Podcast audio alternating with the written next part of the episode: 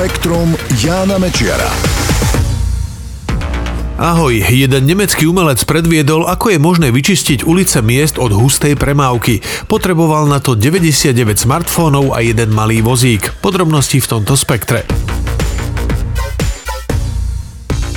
Možno aj vy používate pri každodennej jazde do práce a z práce aplikáciu Google Maps. Zadáte cieľ cesty a inteligentný softvér vám ukáže najrýchlejšiu trasu.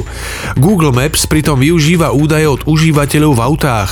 Smartfóny odosielajú informácie o polohe a pohybe, často bez toho, aby to majitelia vôbec vedeli, a na základe toho dokáže aplikácia určiť, kde je zhustená premávka, kde je zápcha, kde je voľná cesta.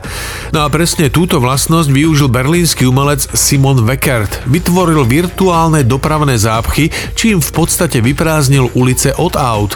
Použil na to 99 smartfónov, na ktorých spustil Google Maps. Naložil ich na malý vozík a vyrazil s nimi do ulic. Len tak kráčal a vozík ťahal za sebou.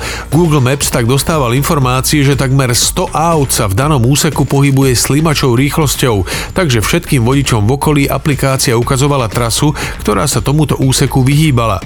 Na navigačných mapách sa to prejavilo výrazným červeným sfarbením. Výsledkom bolo, že Weckert sa so svojím vozíkom presúšal po takmer úplne prázdnych cestách. Jeho cieľom bolo ukázať, aký vplyv majú dnes takéto digitálne služby na náš každodenný život. Treba však povedať, že to nebol celkom originálny nápad. Už v roku 2014 izraelskí študenti predviedli, ako sa dá hacknúť navigačná aplikácia Waze. Mimochodom tiež patrí Google.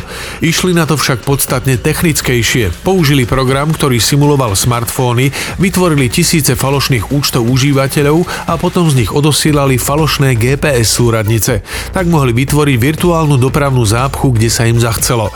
Informácie o tom, ako to spravili, potom posunuli priamo Waze, aby jeho tvorcovia mohli podobným útokom zabrániť. Čo keby solárne články fungovali aj v noci? Znie to ako nezmysel, ale podľa vedcov z Kalifornskej univerzity Davis je to možné.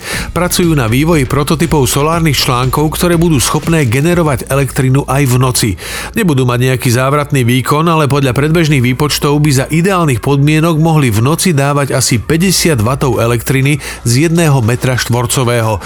To je asi štvrtina výkonu bežných solárnych panelov počas dňa. Fungovať by to malo presne opačne ako bežné solárne články, ktoré zachytávajú slnečné svetlo a premieňajú ho na elektrinu. Nočné solárne články by mali vyžerovať infračervené neviditeľné svetlo, pretože budú teplejšie ako okolie. Výsledkom bude tiež elektrický prúd. Bude na to treba použiť iné materiály, ale fyzika je rovnaká.